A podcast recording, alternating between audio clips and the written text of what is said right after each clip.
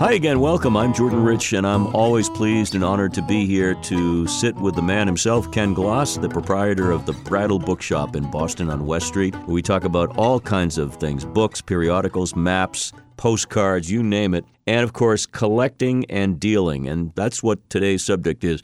Collectors who become dealers, dealers who become collectors, uh, sort of a gray area, but you'll straighten it out for us, so I, I bet. well, I actually had someone uh, email me. They'd heard a past podcast where I suggest people, you know, send in suggestions for subject or things we could talk about. And this person particularly thought this would be an interesting collection, uh, subject where, you know, do collectors become dealers or do dealers have their own collections? And that's actually a, a very interesting subject, and you talk to a lot of people. But what I tend to find is First of all, whenever a collector comes and approaches me about, you know, dealing and so on, uh, I point out to some degree it's still a business and, uh, you know, treat it as a business. But where it really happens a lot of times successfully, and it's sort of an offshoot, it's not necessarily very few collectors who become dealers, very few actually make their living on it. Either they've been in a, a, business where they've done very, very well, or they've retired and they've got time on their hands, but it's not their main source of income. I will tell you from experience, making a living in the used and rare book business can be done. I've done it, but it's a challenge. Uh, it's sort of like someone saying, Oh, I want to retire and open an inn in Vermont. Or wouldn't it be wonderful? You're a great cook. Why don't we open a restaurant? It sounds great, but when you're working 15, 20 hours a day and uh, over a hot grill or cleaning up after people in the uh, Vermont, it might seem a lot harder. But one of the couple of ways that I find that people who are collectors uh, sort of work their way into it. The, the way that I find doesn't work is someone who literally has been collecting books all their life. They've got two, three, five thousand books. It's a nice collection. They they love it. They love going into bookstores. They love hunting around and finding it and talking to people and discussing books. That person, it almost never works. And one of the reason it doesn't work is they love books and they love talking about them. And they have a collection that starts as their you know base of their business and that they've collected over 10 20 30 years. And they find in the first few months they do fabulously well because they have good books. Problem is you've got to replace those books. You've got to find more books. You've got to get your name out there. You've got to carry the books. You've got to uh, really get out there. And that is the hard part. Selling books is actually can be a challenge depending on who you're selling to, but selling them is the easy part. It's getting them and finding them and coming up with new things and things that people are interested in looking at and realizing the amount of time and effort that goes into that is many times way, way more than than trying to sell the book. We joke often in life about uh, jobs that require no heavy lifting. In this case, there is some heavy lifting. in many cases, there's a huge, you know, 5,000 books in a fifth floor walk up in 95 degree weather. Yeah. It's a lot of work, I can tell you. Absolutely. What does sometimes work, though, is there are a lot of collectors, and as sort of a sideline to their collection, become semi dealers. They might collect in one particular field or area, and they become experts in that field, be it chemistry or be it local history or be it uh, the East India trade uh, in New England or whaling or whatever. And what happens is they they collect and they collect and they might get duplicates. Or they might have bought a copy 20 years ago that was good but then they found another one that was better. And then maybe even a third one that was better. But each time it get a little bit more expensive and they sort of say, well, gee, maybe I'll sell off the one I bought first time to help finance the one that's second. And then, since they're always looking for books in this area, they go, wait a minute, I've already got that, but that's a really good price. I don't want to let it go. And next thing you know, they've, they've got duplicates. They maybe their collection becomes a little bit more focused. They realize, although they might have been interested in children's books and they started collecting all sorts of different ones, but maybe they actually were only interested in early 20th century illustrated children's books. So, but they've learned a lot about the other field. So they keep buying in that area when they see the right book. And then they have friends who collect in the same area and they sell to mm. them, and maybe their friends get some duplicates and sell, and they trade and trade off. And a lot of that type of business is, in a way, financing their own collection. They're not necessarily doing it to make a living to live off of, but they love it. They want to see more people interested in it. And so they start dealing a little. And a few of those uh, collector dealers and so on have become, you know, quite prominent in their field. But their main purpose mm-hmm. was building their collection in financing it and not making a living off of it. Well, I'm talking to one of the most eminent uh, dealers in the in the world, as far as I'm concerned. So let me turn the tables and ask you about your collections. And as you've gone along, since you have access to so much that's coming in and out of the store, um, have there been moments where you decided right then and there, oh, I'm going to start a collection because I now see 15 or 20 books in a series that I'd love to start? Uh, well, there are a few collections we had, but when I was growing up, my father used to bring home 15 or 20 books, uh, two, three, four a day, sometimes 20, 30 a week. And he accumulated. He didn't really have a focus to it, but it was always something that interested him and so on. So our house, when I was growing up, were piles and heaps and mm-hmm. books falling over and so on. So I sort of rebelled against that a little and I read a lot, but I tend to read them and then bring them back to the store and sell them. But there are two or three collections that have come up, uh, and uh, one of them is a little bit more ephemeral than another. Also, it can be very dangerous for a book dealer to become a collector because the idea is you buy and you sell. And if you start not selling, yeah. It, it's not necessarily all that great for business, but there are, I'll tell you about, see, I can talk about four collections I can think of right off the top of my head. One of them, one day I was out in a buy and I saw a book and had a very nice cover on it and a very pretty cover, but it was a picture of a toilet. Oh, and this, the, this is grabbing people everywhere. Go right ahead. Keep going. and the title of the book was Flushed with Pride The Life of Thomas Crapper. Oh, one of my favorite and, people, yes. And, and, you know, and I looked at it and I said, This is, you know, I sort of smiled when I looked at it. I said, I've got to bring it home and show it to my wife, Joyce. And I did. And I brought it home and she took one look at it and said, We've got to put that in the bathroom. so we put it in the bathroom. One of the other things that I sort of liked and we bought and sold over the years is in the late 1800s, early 1900s, a lot of books had very decorative covers. Uh, before they really used dust jackets a lot. And the reason they had decorative covers was that the book publisher wanted the book to attract your eye when you went into the bookstore. If it attracted your eye, better chance they'd buy it.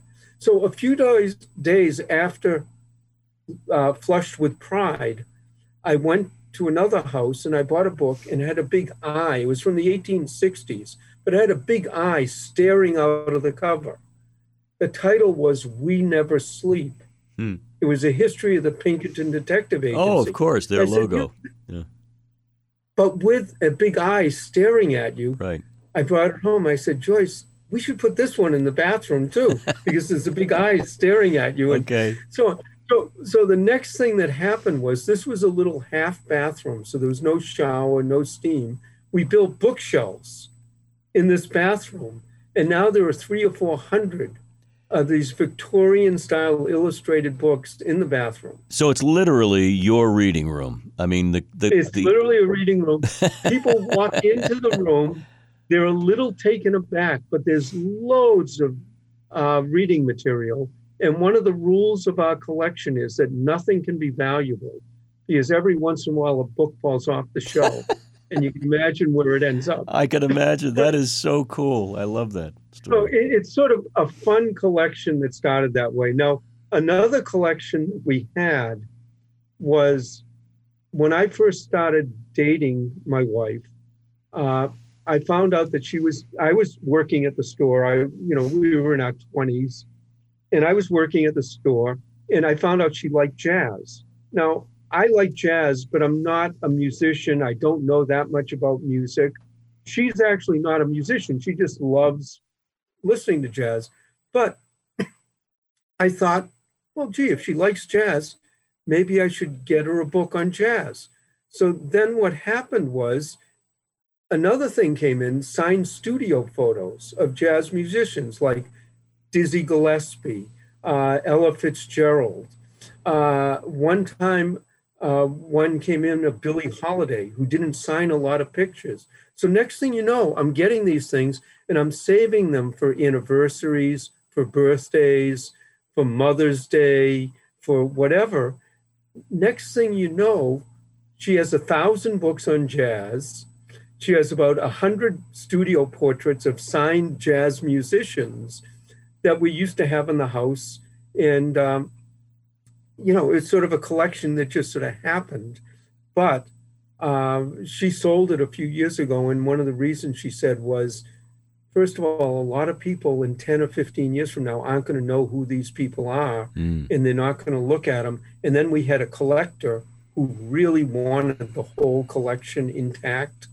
So uh, we decided, okay, it's time. And one of the nice things that they did was Oliver signed studio photos.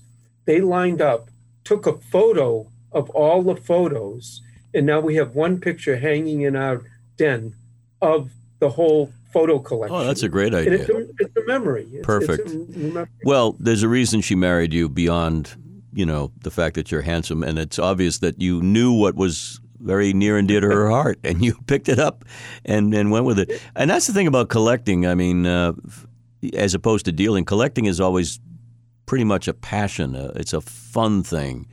Might be costly it's too, a, but well, it's a passion and it's a fun thing. Uh, another collection that she likes and she really feels strongly about is, and she only has about six or seven books, is the Diary of Anne Frank. Mm-hmm. I went to one estate, bought a first edition of it, which is in Dutch, and brought it home. We had a box made for it. Now she's picked up a few more. It's not as intense but but it's it's a nice little collection of a very important book. Uh, but for dealers, when young people come to me and they ask advice on collecting, and uh, especially when they say, "Well, we think we want to go into the business," and I said, "Be really, really careful about collecting, because." Especially when you're first going into the business, you need to be able to finance this business and although your collecting might be a lot of fun, try to keep it under control. It doesn't always work, right. but try to keep it under control. Or at least have a pretty good trust fund there to back you up. if you're well, there person. are actually there are actually some dealers that that's they started out with a trust fund, yeah, and it's really helps. Uh, one other collection that I have now is a totally different type of collection. Is what I do is I collect stories. I have about 10 pages of lined paper that on each line is either a word, a phrase, maybe a paragraph. That when I look at that thing, it's a story about books, buying books, selling books, a particular book, a house I went to, uh, a trip I went on to find books, a customer that came in the store and I keep adding to that collection and adding to it and adding to it. And people who've been listening to the podcast, sometimes where they wonder where all these stories come from, is I pull out my list before we broad before we record, and I go, oh, that one would be a good one, and that one would be a good one. Or now, sometimes when I do talks, um, now I'm doing them by Zoom, but when I do them live, uh, an easy way I find to do a talk sometimes is do a little introductory and then I pull out my list and I just sort of almost throw a dot and say, "Oh, okay," and then tell that story, and then tell the next one. So that's a that's a collection that keeps growing, and I don't mind it keep growing.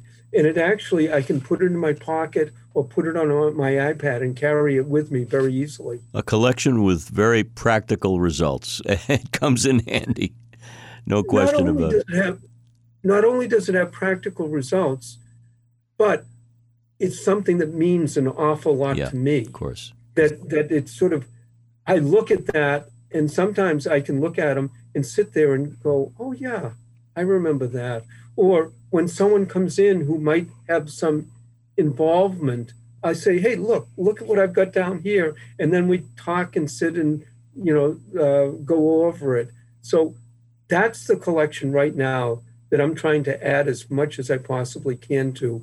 And sometimes even at night, if I dream and something, I remember something, I have to wake up immediately and write down a sentence because otherwise, when you wake up regularly, you forget about it. You learned something from Thomas Edison. Good for you. And I don't know if you could ever top the Thomas Crapper collection, but I think you may have. I have I have some pictures of it, and it's a lot of fun and the the problem the one big problem that i had with that collection was it's a small little bathroom and no matter how many shelves you put in it there's a limit to how much right. you can put in it and my wife at one point said stop and i said well wait a minute can i substitute occasionally? And she said okay that's all right uh, but enough. boy. Uh, so you know Great. but it's it's fun uh, and that's the one thing i think that when you get into collecting whether you're doing it as a collector if you're a dealer helping other collectors if you're it's it's the fun of doing it it's the interest and i'll tell one last story about that that i particularly am trying to help a new collector start and i've actually talking to another collector to help me. Uh, one subject area that people love collecting, or there are a lot of people collecting, is the Titanic. I mean, just from the number of books that have come out and the history of it and the movies and everything, there's a lot of material out there, and there's historians who study it. And we have one customer has probably been coming in for the last 25 years collecting. But recently, I had a seven year old say, I like the Titanic. Maybe he saw the movie, maybe he saw something on television, whatever it is, it caught his attention. And now I'm trying to see if I can start him on building a collection of books and postcards and things on the Titanic. So far, it's working. Now, maybe when he's seven and a half, it won't, or eight. but, and maybe 20 years from now, he'll go, I remember when you got me that book or that. Who knows? Well, but it's fun. It's the stuff of great stories, you being the story collector. Thank you so much to Ken Gloss. Remember, we present Brattlecast throughout the year and all kinds of great topics. You can always connect with Ken at thebrattlebookshop.com. We'll see you next time on the Brattlecast.